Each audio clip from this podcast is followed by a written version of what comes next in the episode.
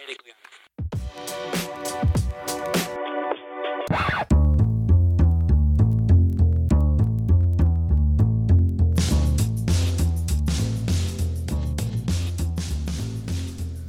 Hello and welcome to another episode of Impressions of America.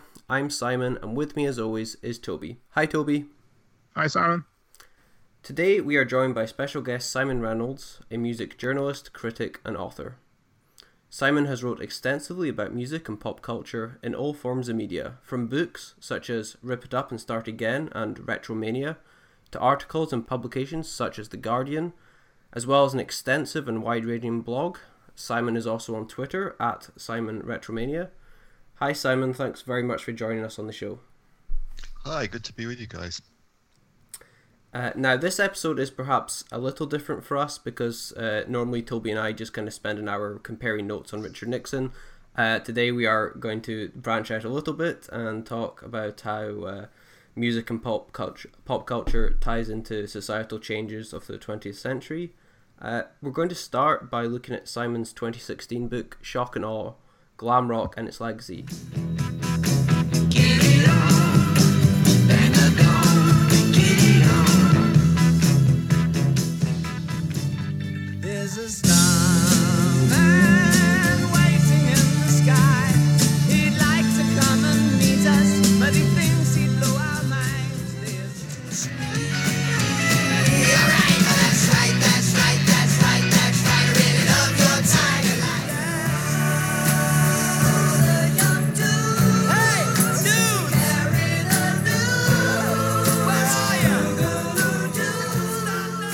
Simon, could you introduce the book and tell us why you decided to write about glam rock?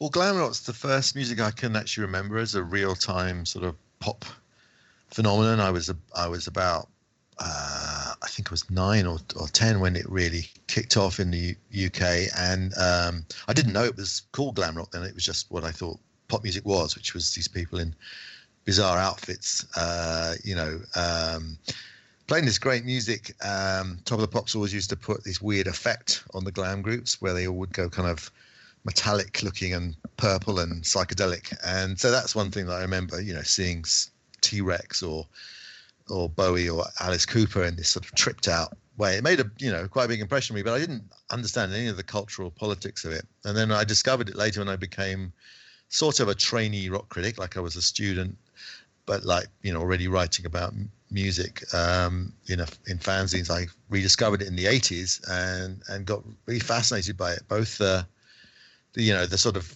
the critically approved people like the the Bowies and the Roxy Music. I particularly was blown away by Roxy Music uh, and Sparks and so like that. But I also was me and my friends doing this fanzine um, monitor. We we were obsessed with the more lumpen teenage stuff that was considered not serious music, but we felt had a real kind of uh, power to it and like a, a hysteria and ex- extremism. Even though it was pop music, it, you know, groups like the Sweet and Alice Cooper, who was hovered somewhere in that zone between the lumpen teen stuff and the the Bowie kind of seriously taken stuff. Uh, we found it really interesting music, and so it's a sort of abiding obsession, just as music in an era of pop culture.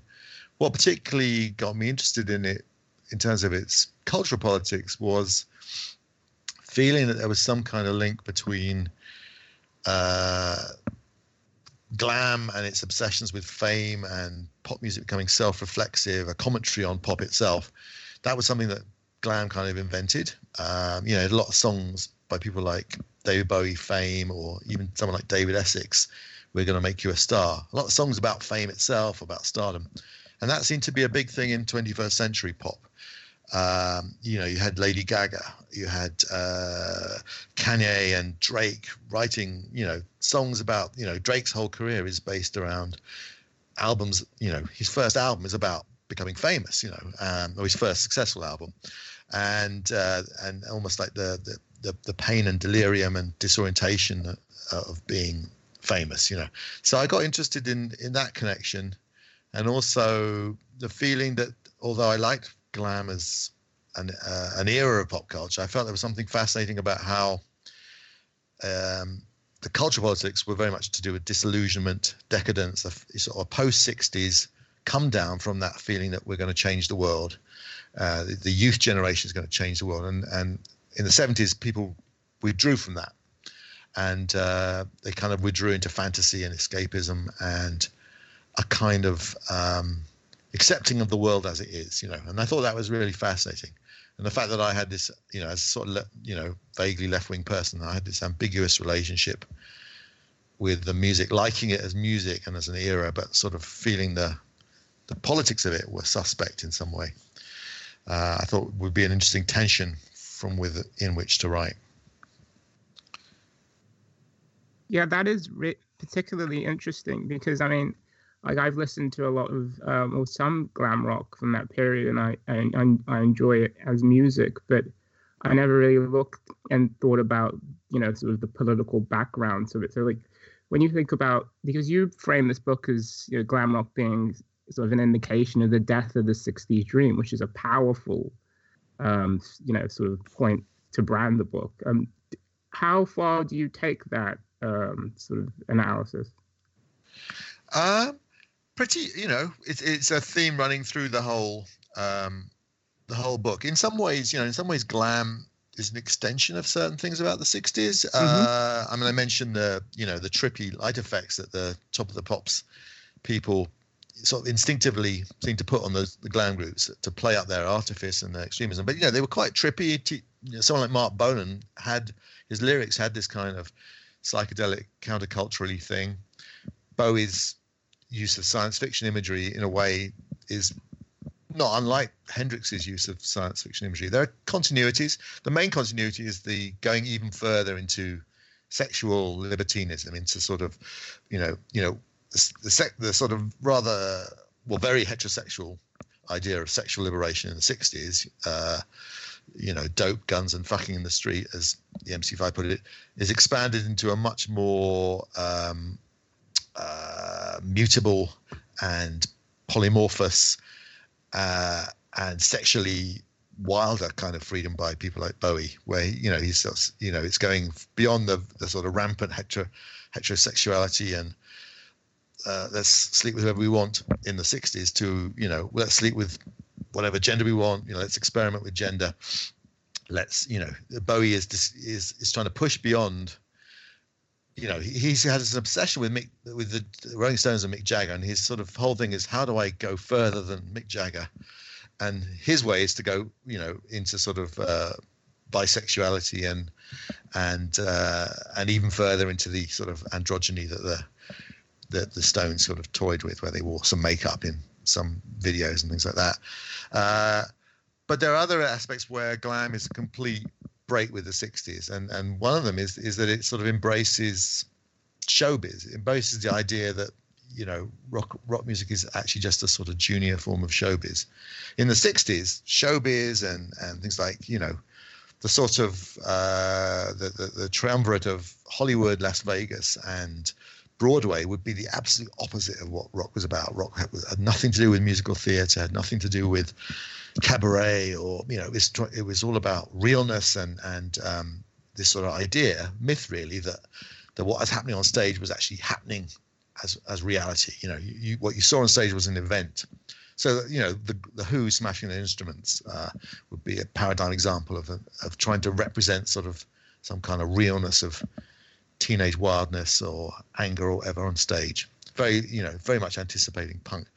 Uh, and Bowie, Bowie, and people like Alice Cooper and Roxy Music are saying, actually, we're just acting on stage. It's just a performance. We're just a sort of younger version of show business, really, with different hair and uh, slightly f- more far out clothes. But we're we're we're we're playing roles. We, you know, Alice Cooper brings in all the sort of stage values of of of, of traditional showbiz, props, choreographed routines, costumes. You know, Bowie does the same, um, and it's basically saying that what you're seeing on stage is just a fantasy, and it doesn't have any power to change the world. And that's the big break with with with 60s rock, which was this you know generational belief that that um, through this this subversive power of realness enacted through the music uh, uh, and and and through this power of youth uniting, the world is going to be changed. And and that's you know abandoning that belief, You know, it's literally a disillusionment in a way. On the one hand, it's a disillusionment uh, of that dream of the 60s. On the other hand, it's an embrace of illusion, of, of the idea of artifice, of of theatre, of of uh, what happens on stage as as, as just showbiz. But, I mean, this is quite interesting because I feel like when I sort of when I listen to musicians from the '60s, especially when I listen to Bob Dylan, I do get a sense that this is someone who's an activist. You know, who's pushing a social justice message, who's pushing us almost like a, a Holden Caulfield message about being real and being authentic and escaping sort of the the lonely crowd of 50s society and trying to be yourself and trying to be an activist and things like that. But in and other other musicians, when I listen to other musicians from that period, when I listen to Hendrix, especially when I listen to the Beatles, Beatles, there's a lot of artifice. It it is a you know sort of packaged product by corporate America in, in, in many ways. It it is it and it is acting, isn't it? Or Well, I, it depends. I mean, I think when when uh, when they started out uh, as a rock and roll group, they were very much like uh, wearing the same clothes they were on uh, in real life on stage, like leather jackets and stuff. Yeah, this is like when they were playing the ca- uh, the Cavern or Hamburg, uh, you know, denim and and and you know. Then they get in the clutches of uh, their manager Brian Epstein, and he says, "We'll put some." suits on. So they, they're moving a little bit into showbiz. But one of the things that people um, who were around at the time say about the Beatles is that what was, you know, their music had this raw energy of rock and roll, which they kind of brought back after a sort of fallow period in the very early 60s when a lot of people thought rock and roll had died. But what was shocking about the Beatles was actually their press conferences and their sarcastic Liverpudlian humor and the irreverence of it and that felt shockingly real because before that you know um, even rock and rollers even people like elvis presley or uh, i don't know eddie cochran they were very polite and very sort of um, you know if they were interviewed they would address the interviewer as sir you know and they would you know they were like they, they went along with the kind of showbiz etiquette uh, of the time and here was people being radically real and irreverent and this humor uh, you know using was like grotty, which was I think I don't know if they invented it, but it was like Liverpudlian slang. You know, they had all these sort of uh, street real kind of aspects about their persona, and that was sort of the, the John Lennon side to a large extent. I think they were all in on that. You know, the, the whole group were sort of very irreverent and sort of real seeming in their public appearances.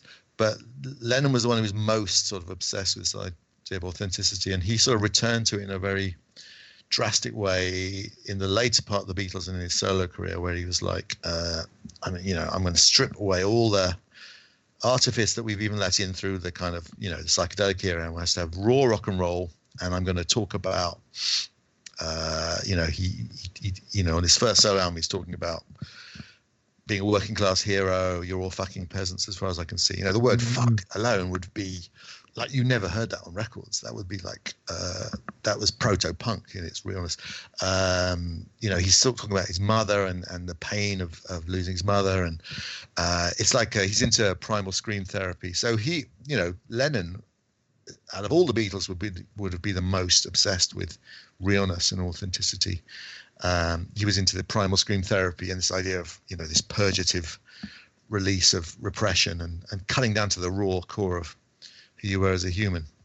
This is this is 1970, and this is exactly the time when Bowie's going the other way, which is to become this fantastical fantasy being. You know, he's on the way to becoming uh, Ziggy Stardust. Yeah, and in in your book, you you sort of capture Bowie as a young person in the '60s, actually not being very comfortable with this sort of cult of authenticity, being much thinking about, and him and Marc Bolan as well, sort of reading uh, books about you know sort of uh, 18th and 19th century dandies and and learning about things like that, and not even feeling like they had an authentic self. Could you um, go on into that?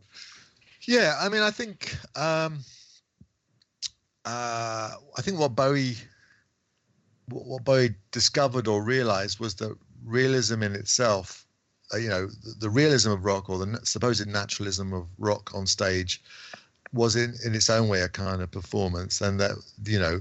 Uh, which you see with something like later with a figure like Bruce Springsteen, where you know he's you know the image is he's a guy from New Jersey who's come on stage, and uh, but it's it's actually you know a very theatricalized performance. These are Yeah, I mean- routines with with Springsteen and his you know saxophonist, and you know it's a staged form of realness. So Bo is quite early to realize this, and and and so he says, well, if it is all if it is all acting, then why don't I really go all the way into sort of theatricality uh, and rather than pretending that I'm this natural figure.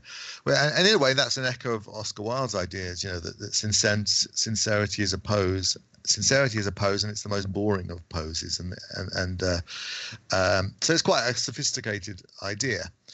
Um, but it is, you know, it's a major break with what people in the '60s believed, which the whole thrust of the '60s really was was um, let's talk about sex and and fucking in the most graphic way. You know, uh, let's uh, you know for whatever you know. Let's talk about drugs. Let's talk about um, uh, the power structure. You know, let's. Uh, let, you know, even letting your hair grow was sort of a, a supposedly a, like a reversion to nature. You know, let your hair and your your hair grow long and your beard grow uh, was sort of like a sort of facial equivalent of honesty or something. yeah, I think, uh, it's it's it's, interesting because like you think about someone like um, Bruce Springsteen, and he's he's he's he's just a New Jersey guy, and then 20 years later, after he's made loads and loads of millions, he's still a New Jersey guy. So there is a Yeah, uh, a honesty to it, isn't there? I think there's um, There's an I think- honesty I- I- to what Bowie is saying to, to some extent. Yes, I, Yeah. yeah, like there's sort of like, and you could also another idea that sort of people who are scholars of camp uh, and artifice sort of say is is that um, through the lie you can tell the truth. So through a sort of performance persona or a invented self, that's your inner truth. So you might, you know, so this sort of fantasy figure that Marc Bolan creates for himself. Uh, which he, you know, he calls Marc Bolan. He doesn't call, uh, well, he calls Marc Bolan. His actual real name was Mark Feld. He invents this. He, he invents a, an imaginary surname for himself, Bolan.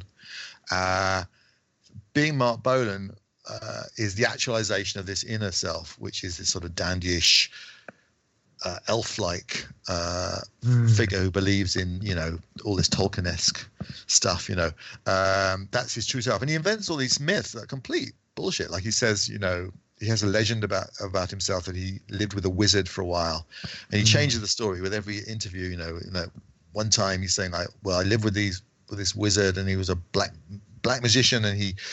That, You know, he killed cats, and you know, and and uh, I, I witnessed all these diabolic things. Other times, it's more like a nice version of that. You know, and he lived. He supposedly lived with this wizard in a chateau, and then another point, the story is they live in a tree or something. It's just absolute nonsense, and uh, but he sort of half believes it, and um, it's all part of this mythos he's building of himself. But it really, you know, I think the idea is that he is refusing what he was born, which was to be, an, you know, he was born an, an East East End, East London working class guy uh, in a very drab post-war environment where there are bomb sites and rationing and stuff. And he's like, no, I'd uh, my true self, if given, you know, if allowed to be my true self, I would be Beau Brummell or you know, like a modern day dandy.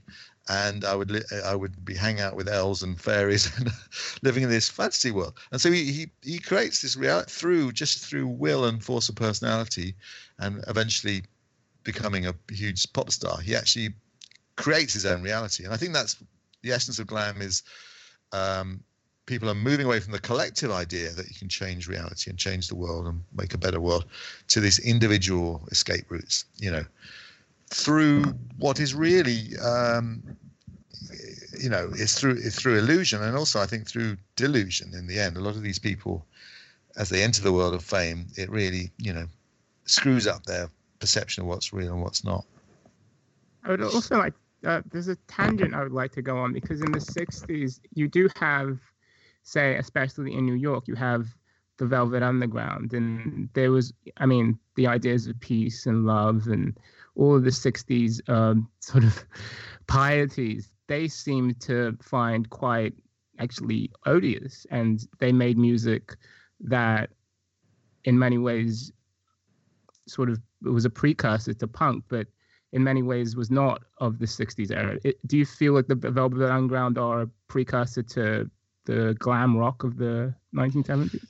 Well, I think it's it's complicated because uh, on the one hand they are a huge influence on um, Bowie and, and and sonically they're a, they're a, the common denominator that everyone in Roxy Music likes and Brian Eno is particularly fascinated by them sonically I think, uh, but uh, and they are associated with Warhol who is you know Warhol's ideas are all to do with artifice and and camp and uh, gender bending and and all, all these things and also fame and, and glamour are you know the Warholian obsessions. Uh, and Warhol inserts them into this sort of multimedia thing, the exploding p- plastic inevitable, where you know it's quite psychedelic. There's all this bombardment of light stuff, but there is theatrical elements. There's like people come on stage and I'm playing with a whip, you know, and this sort of when Venus in Furs plays, there, you know, there's there's a sort of theatricalized representation of of S and M going on on stage. There's you know uh, theatricalized um, you know a giant syringe I think is brought on you know during heroin, uh, uh, but Velvet themselves are actually pretty dressed down. They, they're dressed in it's much more punk. They're much more like an anticipation of the Ramones. Really, it's you know black leather jackets and dark clothing and and Lou Reed's lyrics are are brutally realistic. You know, he's Mhm. much he's not he's it's not like T Rex, which is all Tolkien and type lyrics, and it's not David Bowie's sci-fi lyrics. It's the street realities of New York. It's it's waiting on a on a particular intersection for your dealer to turn up and waiting for your man. It's it's it's um, you know heroin. It, it's uh, it's despair and, and loneliness and uh, urban realness. And his his big inspirations lyrically were people like um, the dude who did Last Exit for uh, Selby, Selby Jr. Uh, Last Exit from Brooklyn. It's this sort of very spare, stripped down language, absolutely trying to be absolutely honest, no frills, no uh, very vernacular, very you know conversational, you know, ultra realistic. Uh, so there are there, there are almost two things, you know, two elements going on uh, in the Velvet Underground. One is the Warholian context and the sort of yeah, as you say, they anticipate the dis, you know they, they, they anticipate the disillusionment. They're actually pre-disillusioned. They, they you know they, they never had the illusions of the '60s in the first place. Of you never love. They're already too cynical to believe in love and peace and and you know youth unity to change the world. They they don't go along with that. Uh, they have a darker nihilistic view of things. But um, the Warholian sort of surroundings of them are very much an anticipation of of glam. Uh, I think, especially the, the, the sort of the, the obsession with glamour and fame uh, is something that um, carries on with you know Warhol is obsessed with that, that all that and that sort of uh, the great glam thematics are to do with that and to, also to do with decadence as well. Um, Yeah. Y- You mentioned about um, some of the, the difficulties as far as the social and economic scenes of uh, Britain and America during the seventies. You think of uh, you know the- economic um, difficulties of Britain in the early seventies, the recession. You think of America with you know Vietnam War and uh, Watergate and that kind of thing. Do you, do you think having that sort of uh, milieu, that, that that kind of sense of, of dread and sense of uh, unhappiness ac- across those countries, do you think can of be a bedrock for glam rock to kind of establish itself as something as almost like a, a lotion to it, as something that was an antidote to that depression?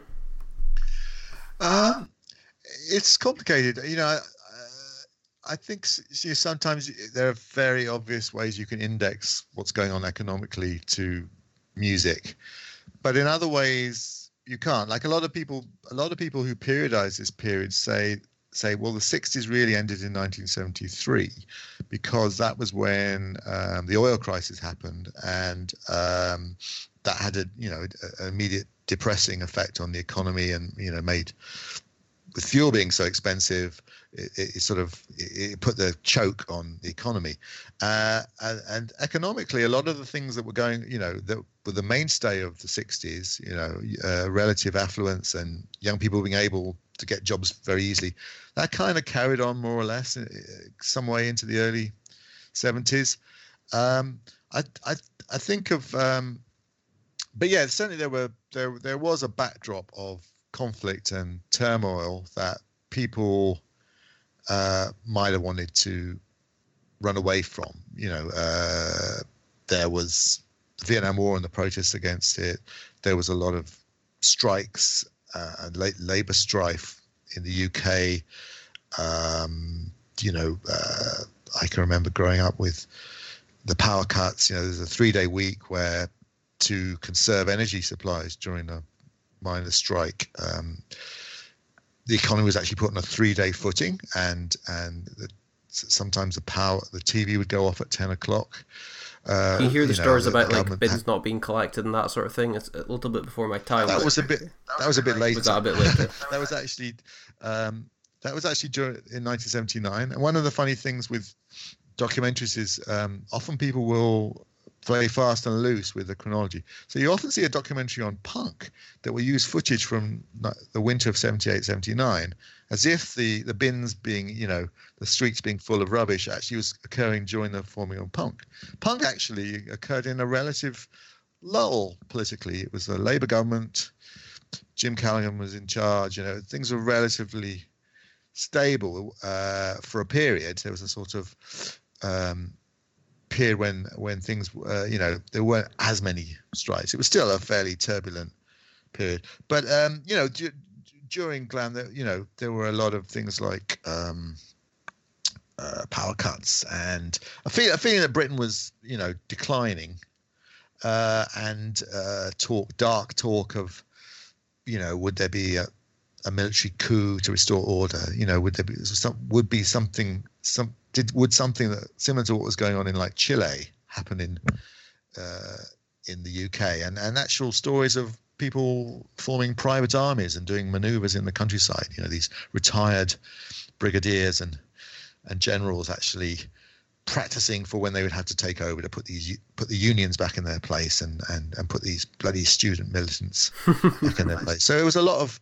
there was a lot of uh, polarization and a lot of feeling of, of the UK in particular sliding, going from uh, being you know uh, going from being this sort of major world power to uh, a banana republic or something like that. You know, um, just in, in decline economically, in terms of the social fabric, in terms of its place in the world. Um, you know, so there's a lot of anxieties. There was also ecological anxieties, which um, which I think um, uh, informed the feeling of uh, ever, you know, worries about pollution and overpopulation and species going extinct and and uh, the British countryside being despoiled. Know, there was there was a lot of sort of feeling uh, terrorism as well was you know so there was certainly a lot to run away from, a lot to hide in in glossy, fantastical pop music from. Hello, Simon here. Um, we had some technical issues with Toby dropping off the call due to his uh, computer freezing. Um, we managed to get him back. You'll be glad to hear. Um, so what you hear now is Simon just explaining to Toby where we got up to, and we're about to speak about Ziggy Stardust. Actually, leading, leading. I was just uh, the last things I was saying was about was about the ecological um, fears as well. You know, it was like political strife and economic problems, but there's also you know a lot of worries about the environment, and so that would lead into five years, wouldn't it? I think because that's about Yeah, yeah. a future where there's resource depletion or something, and and uh, uh, which was which was was a theme actually in a lot of science fiction at that time. pushing through the market square. So many mothers dying. News had just come over. We had five years left crying. there's a book uh, called Make Room, Make Room by uh, Harry Harrison, which was then made into the movie Soylent Green. Uh, the book is so much better than the movie. I recommend it very highly. Uh, but it's set in a in a near future, like the end of the century, end of the millennium, 1999, where the world is overpopulated and um, resources are very depleted, and and you know there's no um, there's no plastics anymore because there aren't enough fossil fuels to make plastics out of. Um, everyone has most of the population is um, eating krill burgers made out of krill from the sea or lentil burgers, and uh, meat is like uh, costs a fortune, and butchers have like armed guards on them, and um, but uh, you know Bowie actually did a song on his first album that was I think loosely inspired by that book. Um, I forget what it's called, but it's it's based set in a, a grossly overpopulated future. And then five years, it's sort of return, returning to that kind of dystopian view that um, everything, you know, time is running out and everything is um, uh, everything's going to hell in a handbasket. You know, everything's the, the, the planet is being ruined and and humanity has no future. And that was, you know, that was a common, quite a widespread feeling that uh, everything was collapsing socially, but also in terms of the ecosystem. Uh, humans were ruining the world, and and uh, all these mounting problems were going to just cause everything to collapse. And um, so that that sort of extreme pessimism informs a lot of glam, I think, and particularly the song Five Years, and and the sort of scenario of uh, the Ziggy Stardust album.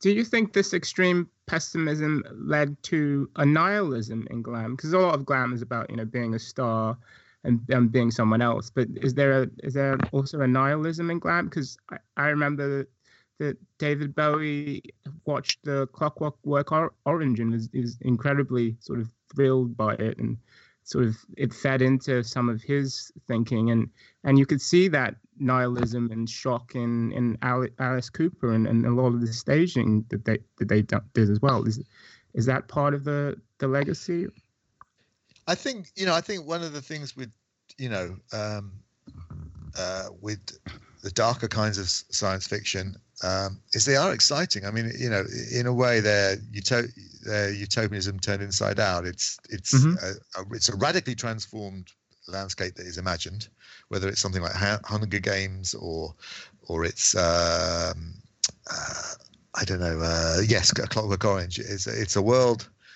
that is is very different and uh, it's, it's, especially with catastrophe uh, science fiction, there's something sort of darkly exhilarating about the idea of being thrown into this, you know, this this ruined world or this world where half most of the population has died, as in the TV series, the British BBC TV series, um, The Survivors, which was a huge uh, show in in the in the UK in the 70s about a world where a, a contagion has escaped from a biological warfare laboratory, and 99.9% of the population has died.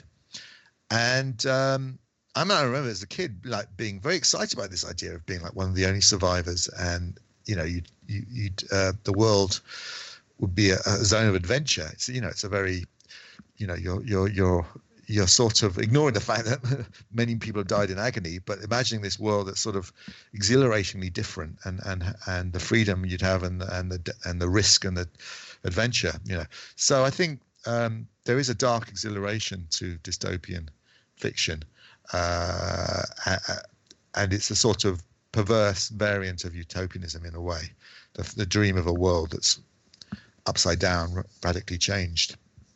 I think in some ways it's a sort of siphoning off of radical aspiration from the real world into into fantasy. Uh,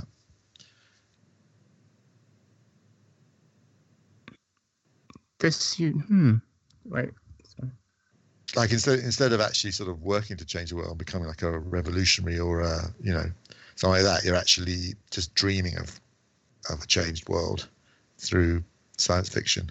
Yeah, many people, many, many people in the seventies sort of retreated from the world into different kinds of um, self-help things, est, things like that. And in many ways, it does seem like glam rock was like that for for people. Yeah, yeah, the, the, the new age movement and the and the sort of uh, the sort of uh, fixing your own consciousness kind of thing was one form of early 70s retreat Yeah, human Um, potential.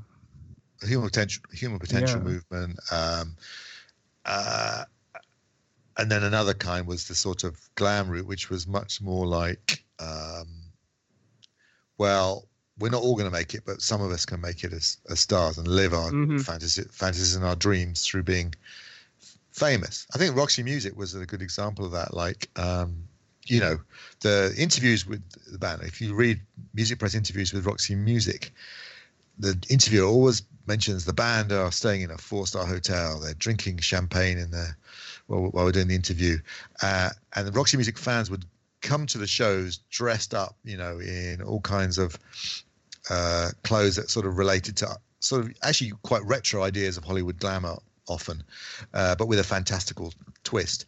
And so, you know, the fans would live it out through fantasy by going to Roxy Music performances dressed up for this sort of elegance and chic. But Roxy themselves, uh, as presented, you know, through the interviews and through the album artwork, were living the fantasy for real. And then, then a whole generation of people tried to be like Roxy Music. Groups like Duran Duran, uh, you know, uh, ABC, all these sort of early 80s groups, they actually were sort of the, children of Roxy and Bowie uh, and, and trying to, uh, you know, the dream was to be sort of like an, an art rock star and to sort of live this exquisite lifestyle of, of going to uh, fashion runway shows and art gallery openings and, and just having a whole life devoted to aesthetics, you know, that was the sort of, uh, but it was an individualized escape route, I think. Fascinating. And do you think that in this period you're seeing, you know, glam and glitter and um, es- sort of escapism? Do you think that's sort of reflected in the the civil rights movement that um, gay people were having in, in this in this period? Because I mean, there's there is this bleakness, but then there's also this the fact that you know, in the 70s or in the in 60s in Britain, you're seeing a sort of uh, effete uh, young men who don't want to sort of um, reflect the sort of generic um, masculine masculine archetypes and, and want to be something else. And you feel like Bowie? I, I think some music critics even said that Bowie was the first sort of authentically gay superstar. You know? Yeah that was sort of how he presented and and to, to some to some extent it was a an image or a performance that he did. Uh, you know I, I wouldn't want to say a, a publicity gimmick although he did use it to sort of kickstart his career this de- declaration that he was gay even as he was married and had a small child.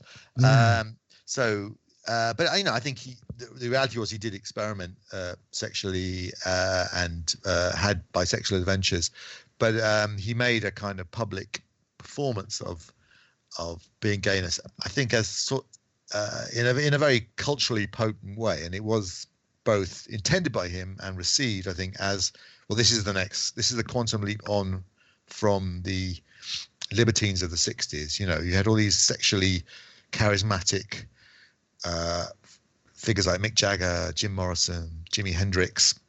Uh, wh- where do you go next? Well, the next step is to have uh, have a sort of uh, a superstar who declares himself to be gay or at other points pansexual. You know, um, and I think it, it did. You know, it was received as as as enormously liberating by a lot of uh, gay people who were emerging into their sexuality. It was also liberating, I think, for uh, men who weren't gay but who fancied having a more fluid idea of sexuality, uh, a more a softer style of of manhood, uh, and I think it was also liberating for a certain kind of female fan as well, who didn't particularly wasn't drawn to, wasn't attracted to rugged, you know, rugged masculinity or macho masculinity, but liked this idea of these exquisite. Uh, a man who actually wore makeup, who, who groomed themselves, who paid attention to their appearance, who was gentle, who was, you know, that that that was enormously attractive, and in, and again a sort of extension of of the kind of androgynous figures of the '60s, the the, the, the Sid Barretts and the Ray Davies and and and the Beatles too with their with their long hair. You know, it was like you know, even further. There was a '60s androgyny, and then this was the next step into a kind of radical, uh, polymorphous gen- gentleness. I think that was attractive to you know, actually gay people, men who were felt trapped in a macho, and then women who wanted something different to you know desire. in, in Lou Reed's The Transformer, there's this idea that you know people can come to the city and change themselves. It's also it's the the idea that authenticity or the the authenticity that they had as sort of provincial people ends when they come into sort of the urban space in the in the 1970s. Do, do you do you feel that glam provided a freedom for even people who wanted not only to be gay or wanted to be um, sort of or dressed in effeminately, but actually wanted to be a different gender entirely. Um, yeah, I mean, I think that was some that was something that was on the sort of spectrum of things that um, uh, that was sort of talked about, you know, uh, and certainly that's that's going on on the on the artwork of the Transformer album, where you have the same person uh, in the same image presented as both very very feminine and then very masculine. It's the same person clearly dressed. Uh, there's ideas on that album of, of gender is mutable and optional, and, and and you can you can take it on and off, and it's to do with clothing and accoutrements and wigs and and makeup. Uh, it doesn't adhere to you, and and it's not something you can pick and choose with. And then you also had a figure um, like uh, Wayne County, now now known as Jane County, who was uh, an actual transgender rock star and was, you know, uh, got was on the front cover of Melody Maker, the big music paper at the time, was part of the Dave Bowie's management group, um, MainMan, and it looks set to be like an actual transgender rock star. It never happened. The album was never recorded. There's some mystery as to why that as to why that happened. But you know, th- this was a, a, a an actually trans performer uh, who was on the the road to being like a rock, a rock star. So it was it was it was it was an interesting time. Um, you know, you also had things like the Kinks' Lola, which you know was uh, a huge anthem on both sides of the Atlantic about a romance uh, between a guy and um, what seems to be uh, a, a transgender person. It's left very deliciously ambiguous in the song, but uh, the idea is that uh, the character played by Ray Davies doesn't care about the genital reality of this person. He, he just is in love with this Lola and loves the artifice of Lola as much as as uh, the person underneath it. And um, so that was a very sort of saucy, cheeky, daring song at its time, but it was embraced by loads of people. Loads of people, you know, loads of quite straight people sang happily along to this chorus uh, in the song Lola. Um, uh, so it was a it was a time when the boundaries of things were being stretched in in all these different directions. Um, well, just on this question, I just wanted to go if is if the the characterization of of femininity that glam sort of pushed was it is it just because you, you see glam and you see that, that kind of femininity does it necessarily restrict what a fem or what a female can be in, in many ways is there a sort of conservatism to to that way of um sort of portraying femininity Well, I think I think there's you know I I feel like glam and the women's movement at that time do not have there isn't really a dialogue there, and I think what what the women's liberation movement was about was radically at odds with what glam was about. Uh, you know, women's liberation movement is very much about those 60s ideas of authenticity and so at the very moment you know uh, you know in 1968 or 69 at the at the I can't remember which year it is, but there's the there's the Miss America pageant. Radical feminists, uh, uh, this group called New York Radical Women, uh, are throwing. You know, they have this thing called the Freedom Trash Can. They throw makeup and uh, and bras and all these sort of things they feel oppressive. All the accoutrements of traditional female glamour, they throw them in the bin and they and they set fire to them. Uh, and you know, they're picketing. Um, they're picketing. Um, beauty pageants. They're they're rebelling against conventional ideas of of femininity, but also to the very idea that that of, of the of the tremendous store set in appearance and this pressure on women to look a particular way. Uh, and they're campaigning, you know, uh, for women to have careers and, and all this other stuff.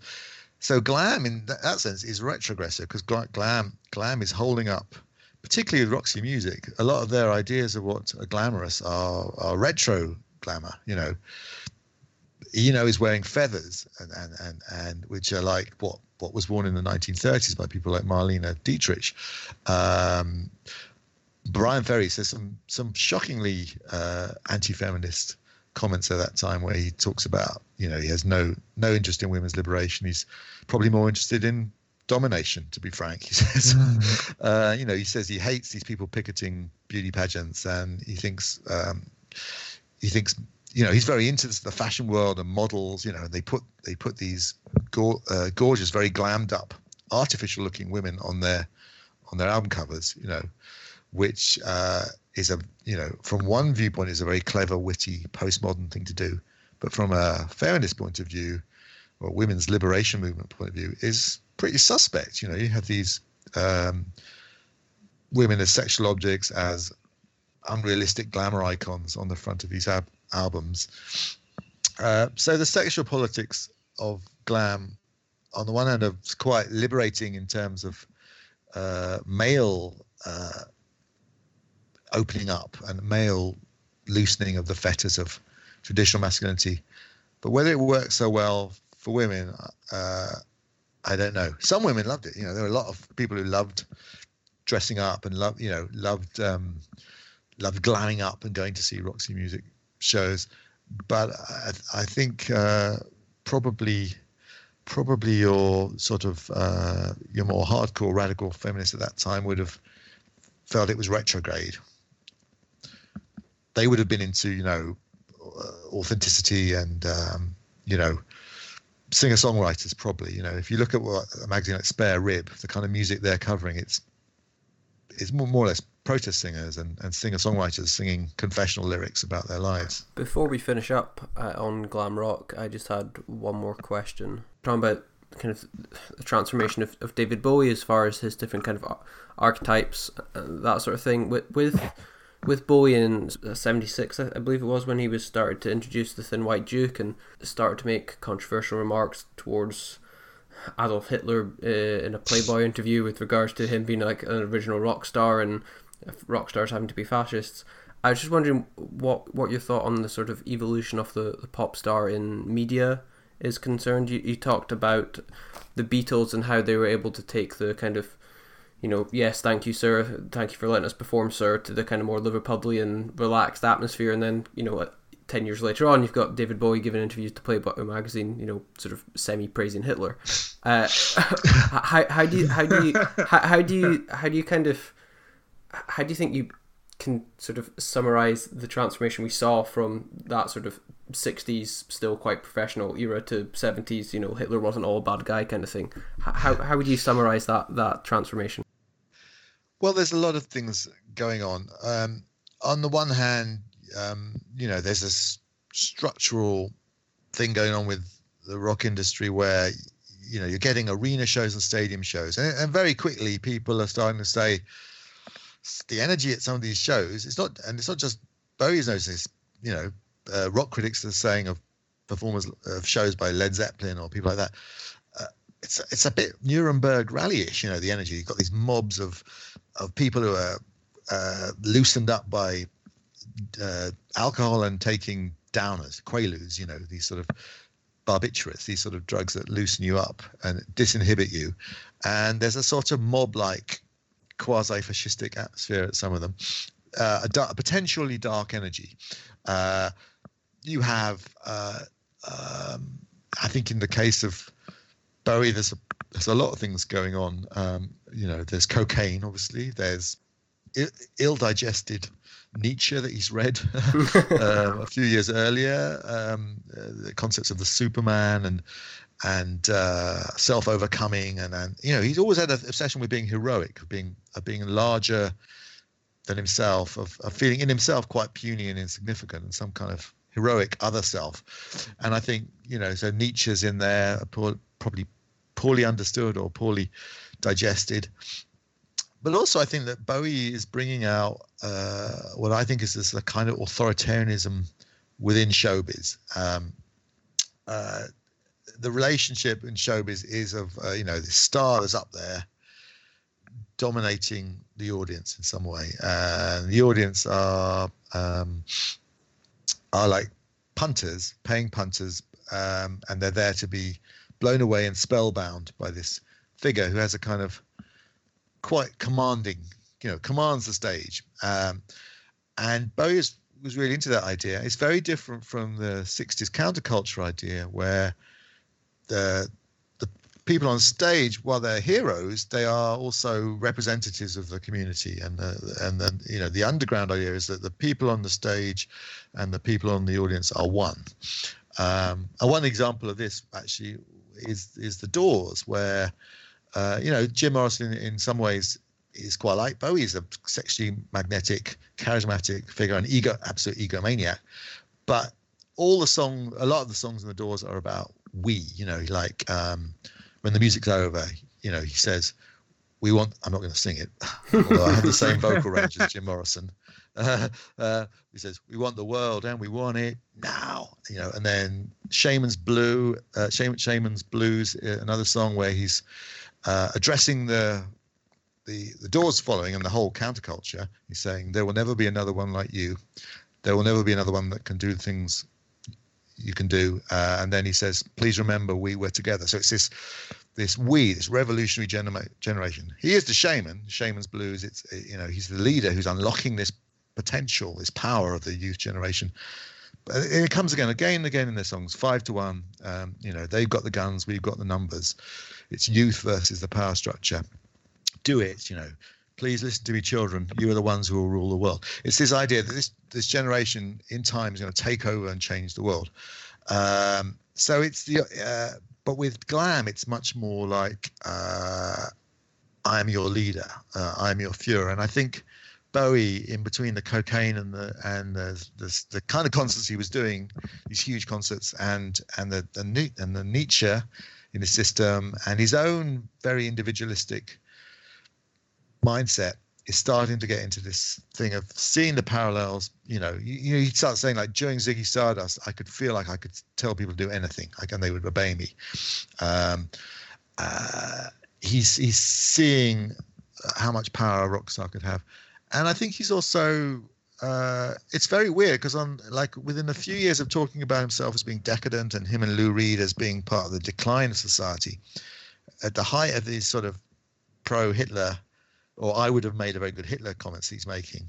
Um, he uh, is saying, well, actually, we need to crack down on the permissive society and all this, this, this sort of depraved behavior, and you know, it needs to be a cleanup. You know, it's not like a few comments. It's like a twelve, something like twelve different interviews where he talks about a need for some kind of crackdown, a need for some kind of cleaning up of society, a need for a strong leader. Uh, uh, he's predicting that some kind of Hitler will come out of the West. Uh, and then another interview says, and I would make a very good, strong leader. I'd like to be the, I'd like to be, you know, he goes from saying, I'd like to be the ruler of Britain to, I'd like to be the president of the USA. And then I think he even says, I'd like to rule the world. you know, he was taking a hell of a lot of cocaine at, at that time. But it's a, it's a, it's a completely different um, vibe to how people thought in the 60s, where it was like uh, much more communistic or collective and and the whole you know we as a youth generation are going to change the world now it's this sort of darker more twisted idea of the power of music and the power of performance i think to spellbind the masses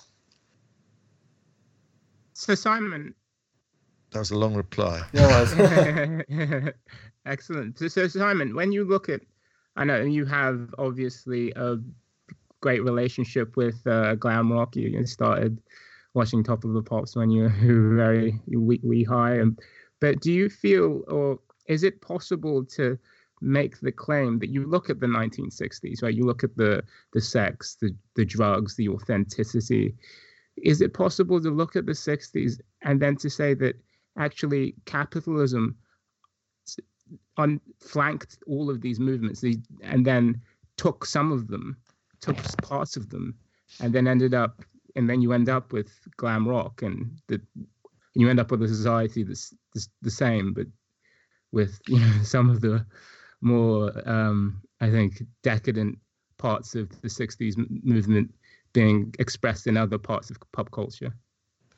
Yeah, I mean, I think what happened was um, uh, a lot of the the constraints on people's private behavior w- were overturned in the 60s. So you have the legalization of homosexuality in Britain, I think was 67 or 68. You have divorce laws are liberated. You have the the pill, obviously. Um, you have a lot of people shack. You know, there was a whole thing in the sense of shacking up was a was a people living together before they were married. Um, uh, so there's a whole load of societal changes. Um, actually, in the 70s, bef- in the 80s, there was the whole "don't say no, uh, just say no" crackdown on drugs. In the 70s, drugs were actually liberalized in, in a lot of America and, and, and virtually decriminalized. And there were there were like sort of uh, cultural, you know, shops would spring up selling drug paraphernalia, uh, bongs and things. Um, you had movies like the um, damn it, I'm forgetting their name. Uh, Cheech and Chong movies, mainstream movies are about all about po- smoking pot. Um, there was a quite a lot of, of, of relaxing about even attitudes to drugs in the 70s in, in America. Um, so a lot of sort of lifestyle elements of the counterculture were assimilated. Um, and there were the beginnings of what's sort of finally coming around in, in America now, which is a whole industry springing up, a commercial industry to sell pot and pot related products. Um, you know, that's going to be massive uh, in the in the following years um, and a huge source of taxable income. So that was already that was sort of starting to happen in the in the in the 70s. You had the New Age movement where some of the spirituality was it was becoming was you know you mentioned est there was like meditation and T you know TM and all these sort of yoga you know the all these the, the sort of private forms of spiritual social experimentation uh, and even a certain degree of experimentation with family structures. People were living in there was experimentation living in communes and things like that. That was sort of happening being allowed, but the actual stopping the war machine, uh, radically changing society, uh, you know, that kind of was separated off and, and kind of thwarted, you know. Uh, it's true the Vietnam War ended, but essentially, um, you know, uh, things carried on. The, the essential larger power structure was not challenged. Certain aspects of the demand, the demands in the 60s to do with sexual freedom and and, and pleasure, you know, were assimilated, allowed, and to some extent uh, turned into new capitalist industries. In the opening of Shock and Awe, you, you mentioned the influence that uh, experience music, uh, experiencing music through watching kids' TV and Top of the Pops had on you as a child. What are your thoughts on how music and entertainment is consumed today, especially by younger viewers? Well, um, you know, uh, it seemed judging, you know, ju- judging. I actually wrote a piece recently about YouTube for an academic book, and I and I thought um, I do I'd invent a genre called narrow sociology, and it's basically entirely based on what's going on in my own family and my two kids and how they used. Um, that sounds like my you- diary. My yeah, it was like you know um, how my my my two kids both use YouTube and the internet uh, to participate in music. So a lot of what I think's going on is based on seeing that really, and and it does it's it's it doesn't seem to have much to do with television as such. It but it does in the sense that YouTube is a kind of television, but it, you know how people move through it is is is very different from you know tuning in every week excitedly to watch Top of the Pops and getting this odd mix of um, very middle of the road bland stuff and then something exciting that you felt was your music, whether it was punk and new wave or a you know in the 90s a, a rave song, you know, uh, radically disrupting the show. Uh, it's it's it's it's much more different. People navigate it in a completely much more freeform way, and they discover things uh, through drift and and through uh, you know algorithms guide them to things, and or they just you know rumors of things. Um, but it does it does seem like pop music is is pretty audio visual. My my 13 year old child spends a lot of time watching uh, music, uh, as well as listening to it. You know, uh, and and uh, and and what the video the video element of it is received at the same time as the audio element, and uh, it seems pretty inextricable. And that seems to be something going on on a lot of levels, even with like kind of electronic music that I follow, experimental stuff. A lot of the time, it's inseparable from from uh, interesting visuals, you know. And that, that that seems to reach a new peak of intensity. I think there was a period in the 2000s when, because MTV and things like that had kind of um, had just switched entirely to reality TV, the the video as art form kind of seemed to decline a bit. It had been a real big thing in the 90s, and you had incredibly expensive and elaborate videos and really interesting videos done by people like uh, Hype Williams did these amazing videos for people like Busta Rhymes and and and uh, and Missy Elliott and people like that. Yeah, and uh, and then then budgets dropped, and and just because there weren't many places to show them, but then it seemed to resurge, uh, and people like Lady Gaga kind of rode it, and then you've got the video, the rise of the video album with Beyonce and uh, and people like that. So Look at like This Is America, you know that that sort of.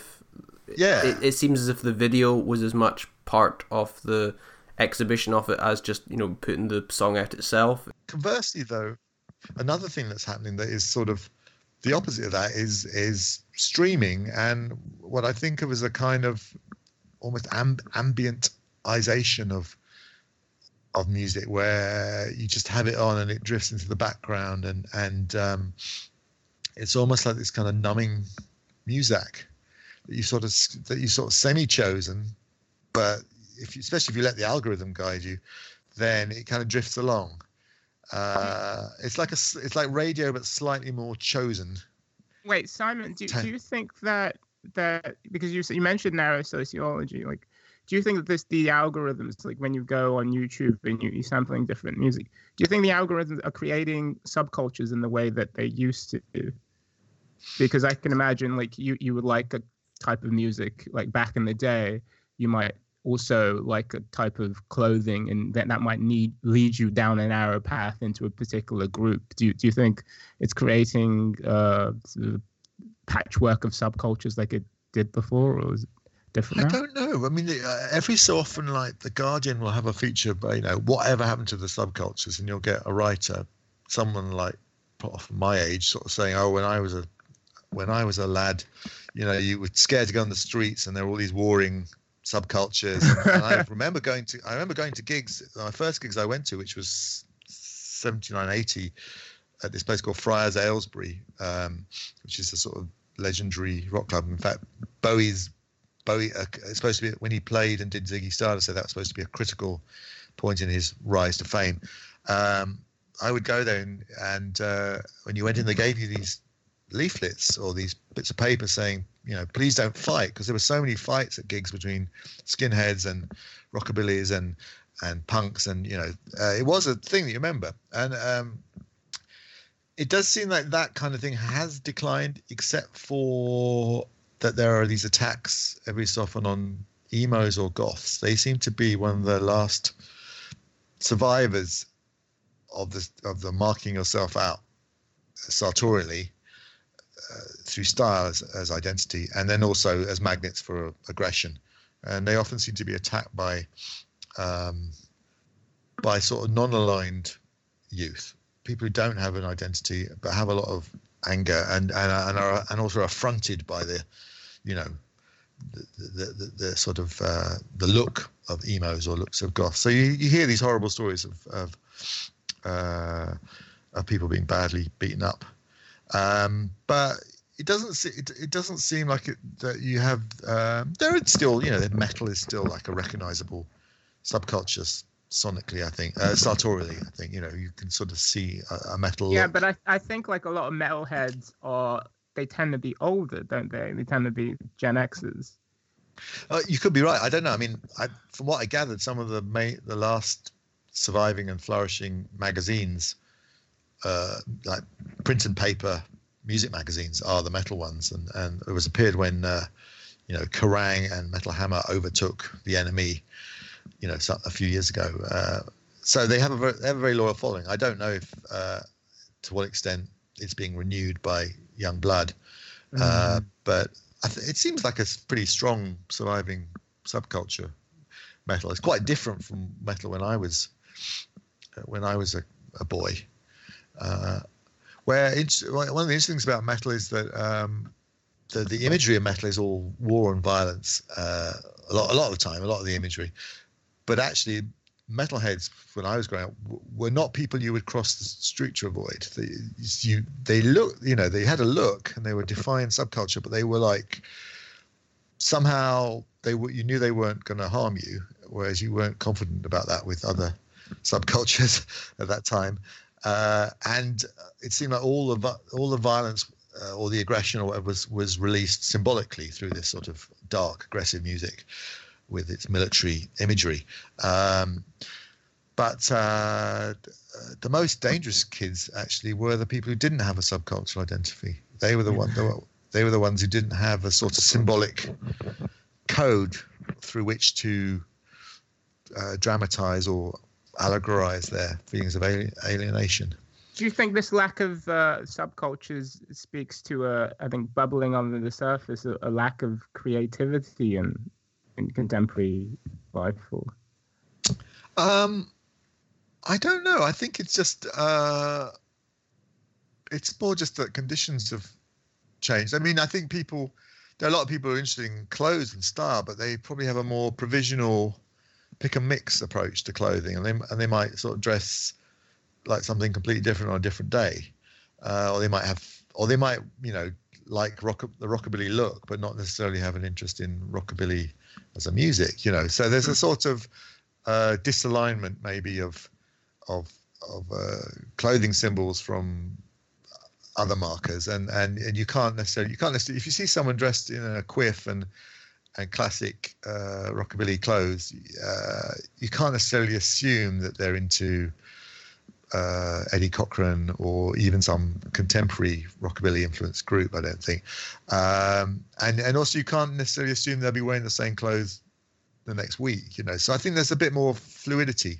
But there- Mm. um, you know I think like sexuality seems to be like a very like a, like almost like the subcultures nowadays. Like people are very invested in uh, being queer or gender non-conforming or or uh, uh, or trans or you know whatever fraction of that. And that's almost um, that almost cuts across music I think in lots of ways. Uh, and you you might like different kinds of music that all have some kind of lyrically have or emotionally or mood wise have some relation to that sexual subjectivity. Um, but uh, it's it, it seems a lot more fragmented the whole culture scape of youth culture. I, w- I wouldn't want to attribute it to lack of creativity. I think perhaps it's more that people have other f- many forms of release many forms of of gathering you know. Uh, whereas you, a lot of the products that produce these very defined subcultures were were you know were abs- were you, you can't imagine how sensorially and culturally deprived life was in the 60s and 70s you know we, we only see the bits that are colorful you know we see the archive of popular culture and you think everyone was swinging or grooving or glamming but you know most of everyday life was was utterly drab and bleak and depressing so there was to, to escape it into a tribal identity was was much more alluring i think Um, Mm. I had one final question for you, Simon Toby. I, I don't know if you've got uh, any final questions you want to ask before we wrap this up. Um, well, I think we've sort of touched on it already with when you talked about Barry and, and Trump. But do do you feel like the PR aspects of glam rock have been adopted by politicians and political campaigns in any way? Um, not directly, but I think I think there are parallels. I mean, that you know, in some ways, it all, you know, it goes back to. Um, you'll edit this out. I'm trying to remember his name. What's the guy in the in the 19th century, the, the circus guy? They made a movie about him. Bar, Barnum, P.T. Barnum. Yeah, yeah. I mean, in some ways, it goes back to you know, in some ways, the precursor of all of it, of Trump, of what the rock and roll managers like um, uh, um, you know uh, my, my brain is seizing up. I'm trying. What's the name of the guy who's Bowie's manager? Um, shit. Is it? It's not Ronson, is it? It's, it's uh, It's um, Epstein. uh, the the oh yeah, um, uh, shit. Uh, no, no, it's um, Tony DeFries. I'll start again. Uh, in some ways, the uh, Tony DeFries, yeah. Um, so in some ways, the precursor to you know all this stuff, whether it's what Trump does, uh, or whether it's great rock and roll managers like Shep Gordon with Alice uh, Cooper, or Tony DeFries with um, with Bowie, or, or uh, earlier with you know Andrew Loog Oldham and the Stones. Uh, in some ways, the precursor to all is P.T. Barnum, who's the guy who invents sort of modern publicity stunts and and sort of uh, you know using bullshit really to sort of get attention from people and drive people to his his his shows. Um, but in in in um, in in glam, that you know, there's a sort of feeling like uh, it's sort of this idea of fake it till you make it, or if you if you if you present an image, then the image becomes reality. So when when when Tony DeFries is trying to break Bowie in America, he's pretty unknown. There's a bit of interest in the rock magazines, but you know he's pretty unknown. But they, they, they make sure that he goes everywhere in a Rolls Royce. He has bodyguards, even though he doesn't need bodyguards. No one is kind of mobbing him, and and and the idea is to create the illusion that he's a superstar, and then gradually it, it sort of helps to make him into a, a superstar in America, and so, you know, Trump is doing the, the same kind of techniques, I think, uh, hypnotizing his audience and hypnotizing himself in a way to believe this stuff, you know. Um, uh, it's it's very much like, um, and, and, and, I guess what the rock publicists and man, managers and also grasp pretty early is that, um, you know, not only is there no such thing as bad publicity, but that you you should uh, you should actually actively make bad publicity. So um, Andrew Loog Oldham with the Stones, you know, would would propagate stories in the tabloids about naughty things the Stones had done, and and and stories like, you know, would you let your daughter go with a Rolling Stone? You know, to to make them seem like bad boys. And people like Alice Cooper and and uh, but Bowie did the same thing. Alice, you know, Alice Cooper had this thing where uh, there was some incident on stage where a, a chicken got thrown on stage and he threw it into the audience. But you know the story, and it, and it got torn to pieces because no one realized it was actually a living thing. But the story grew and grew until it was like um, that he'd bitten the head off it or you know drunk its blood or something. And uh, Frank Zappa, who was involved with the band at that point, actually phoned them up and said something like, "Whatever you do, don't don't deny the story that." Uh, you know, he grasped that you know this was was going to burnish the myth of Alice Cooper as this demonic, you know, dark satanic figure. Uh, so. Uh, Was it a bit like a sort of Em- Emperor Norton sort of talk it into existence sort of thing, where you could almost you could become Yeah. that thing simply by creating it yourself? Yeah, uh, yeah, very much. Yeah, and I think it relates to um, a, a, a technique uh, that you get in positive thinking, but also and, and in self-help culture, um, but also in people who want to be famous. It's almost like a showbiz technique, which is you know you you you you you, think yourself to be a star, and then you become one. You know, you you start. You know, it's like the, like the power poses you're supposed to do in front of a mirror, um, which is something that Trump did in his business dealing. You know, he, Mhm. he oh he, yeah, he calls it like something like truth. Um, Trump calls it something like truthful hyperbole, um, which is a contradiction in terms. But what, it, the, I think the idea behind it is that you know by pretending it, it actually becomes real. And so he'd use this sort of theatrical uh, acting out of decisiveness and and and and uh, in his deals and his contract making, uh, a bit of braggadocio and a bit of um, uh, performance to it. But you know, then he would do that on TV where he was acting out this sort of sort of pretend boss on uh, The Apprentice, you know, and uh, being super decisive, and you know, a lot of it was edited together to make it seem more impressive than it actually was, apparently. Um, and then, so people think he's actually, you know, he's actually that's the reality of how he, he would be as a leader, you know, running the country like like on the show. Supposedly, I think in some country uh, right now, someone has been elected. An actor has been elected. I think it's the Ukraine has been, and but but he was he was he played a president on TV that left people convinced that he would be a good president. And um, you know, it, it's funny how this. Well, but you know, it, I mean, it happened with on the card. Schwarzenegger. You know, it happened with Schwarzenegger. Yeah, yeah. yeah. California. Uh, yeah.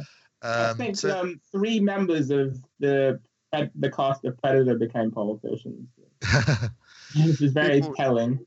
so there's yeah there's that bleed through from the from image into uh into reality or what people think they're going to be like in reality um so you know i'm but but uh i suppose one thing is interesting is that is and it relates to what we are talking about hitler is this you know bowie was obsessed with goebbels. And there is a thing where they're, they're all the same thing really. Pr you know public relations propaganda state propaganda advertising which bowie was involved in uh, before he was a musician he was uh, Mhm. involved in um, the advertising world was fascinated by advertising. Uh, you know party politics they're all the same thing. They're all you know creating a narrative spinning spinning the optics you know um, presenting a distortion of what's actually truth. Uh, reality is messy and, and confusing and, and ambiguous, and you're creating a stronger, starker uh, version of it, uh, and then actually creating a fiction or a myth of yourself. And these myths then go on to have, uh, you know, world actually reality changing powers.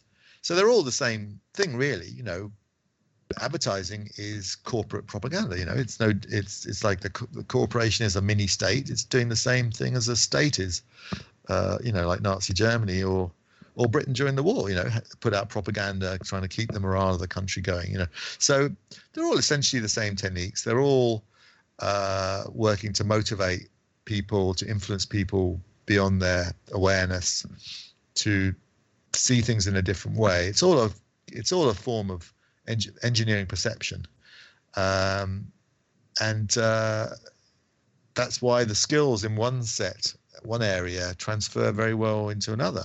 Some of some people who were big in advertising in in the 60s the same era that informed you know the tv series mad men some of them had actually been involved in propaganda in the world war ii uh, and you know the same things understanding psychoanalysis and freudianism and and human motivation and their secret Yeah. desires are useful whatever you're doing whether it's pr I think when the word um, public relations was coined, people like Edward Bernays had thought about calling it propaganda, but it had gotten a bad name from the yeah sort of adventures in Nazi Germany.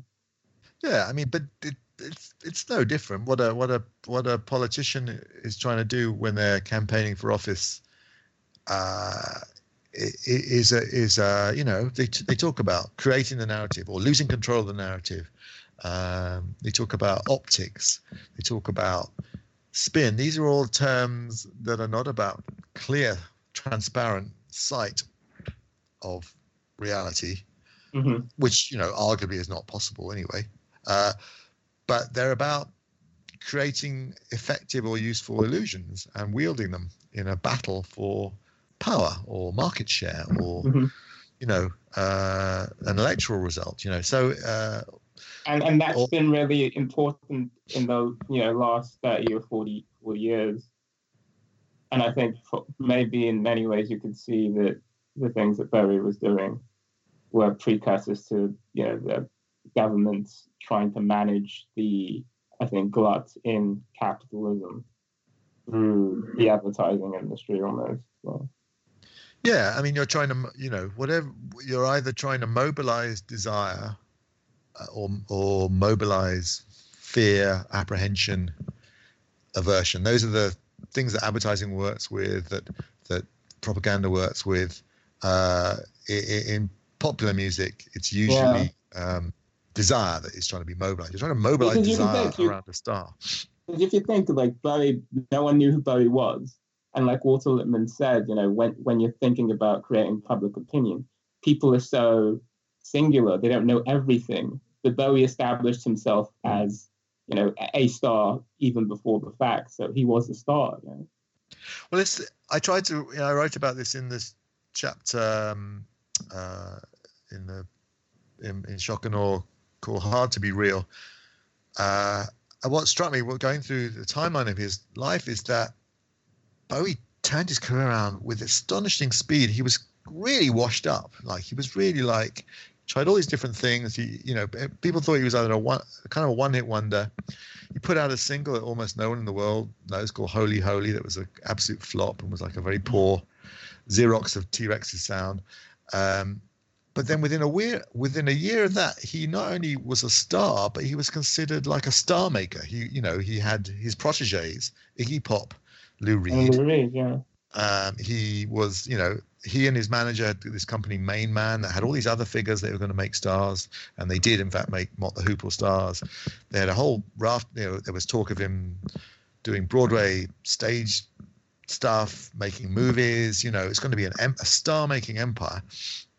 So he went from this washed-up figure who couldn't even, you know, wasn't was was kind of on the downward path, and how he did it is quite remarkable. Uh, how he changed his image, um, and um, it, it, shows you how malleable public opinion is. And you know, it, it was he did release some really good music that certainly helped um, change his fortunes, but um, he had already been a sort of small star with um, Space Oddity, and then he'd sort of faded away, and then he managed to engineer this sort of comeback through very clever use of publicity. The you know the I am gay and always have been declaration was was huge.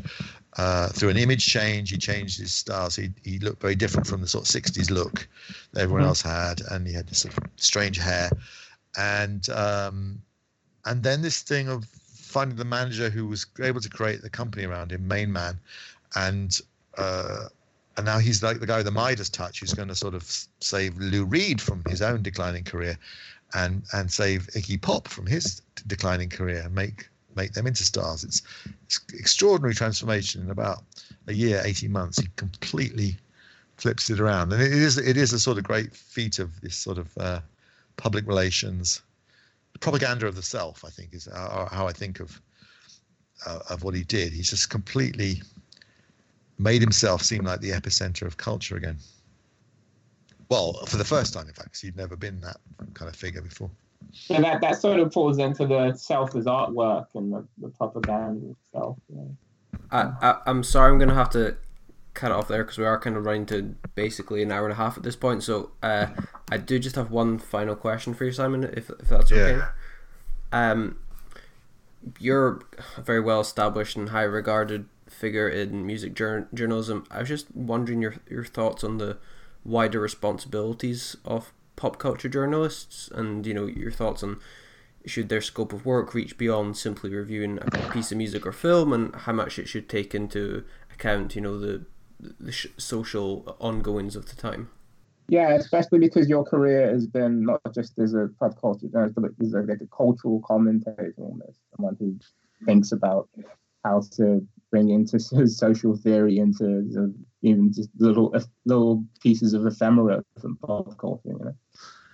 Well, well, I, I don't know if I feel like music writers have any responsibilities. In some ways, I feel like they should be irresponsible and, and just sort of ha- have fun with it and do whatever they want. I mean, I happen to like doing this kind of work, and um, you know, I grew up reading writers uh, who use music as a prism to talk about culture and society and uh, and all kinds of things, you know, philosophy and and stuff. And I get off on it, but I don't feel like um, not not every kind of writing I've, I've done has been in that mode. Some of it has just been purely celebrating music or pleasure, um, and you know, and and then there's then then there are things that I like as music, but I've uh, uh, have a problematic relationship with its implications politically or socially. Glam would be one example. A lot of rap music, I think, I find absolutely fascinating and thrilling, but I, you know, its attitudes to gender or materialism, I, I, I have a lot of unease with. Um, but uh, I kind of feel there's a there's a there's a role for many kinds of writing, from you know purely self-indulgent, almost memoiristic stuff to very close inventories of the textures and pleasures of music and and how it's made, you know, and the song construction, and you know, and and you know, kind of actually what's happening musically in music to stuff that is um, pick, unpicking the the social cultural resonances of of music, uh, and there are many others ways of going about it. Um,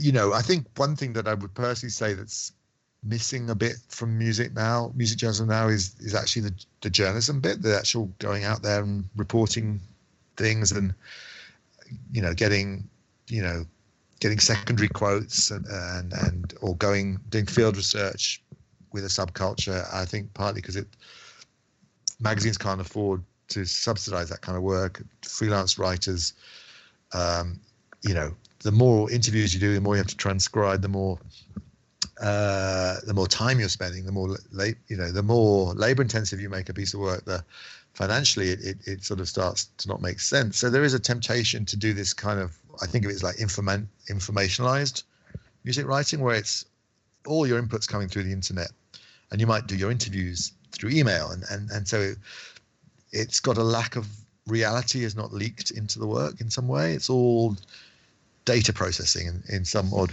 odd way. And I think there's a bit of a lack, a deficit of this sort of reported journalism, or, or particularly dance music journalism, stuff that's based in going into clubs and living in, in uh, almost anthropologic, you know, author almost anthropological research, participant observer kind of stuff. I, I feel that's a bit of a lack, but um, I'd like to see more of that. But I, I, I, I kind of feel like as a as a I think, you know, I think writers should should should sort of feel free to write about music in any way they want. I don't think there's a, a duty as such. Um, it's more about um, I think the idea is to have some kind of adventure with it, like an adventure in thought or an adventure in taste. Could be actual adventure in terms of exploring a subculture. They should, you know, that's what I like. I'd like to think people are still able to have uh, you know, with writing about music, that you could actually go on a journey and, and end up perhaps with different ideas than you had at the start, different experiences. Um, unfortunately, that, that's all we've got time for uh, on this episode. Um, thank you so much to Simon Reynolds and to Toby for joining me here today, and we will be back with another episode in the near future. Uh, from Simon, Toby, and myself, goodbye. Bye. Bye.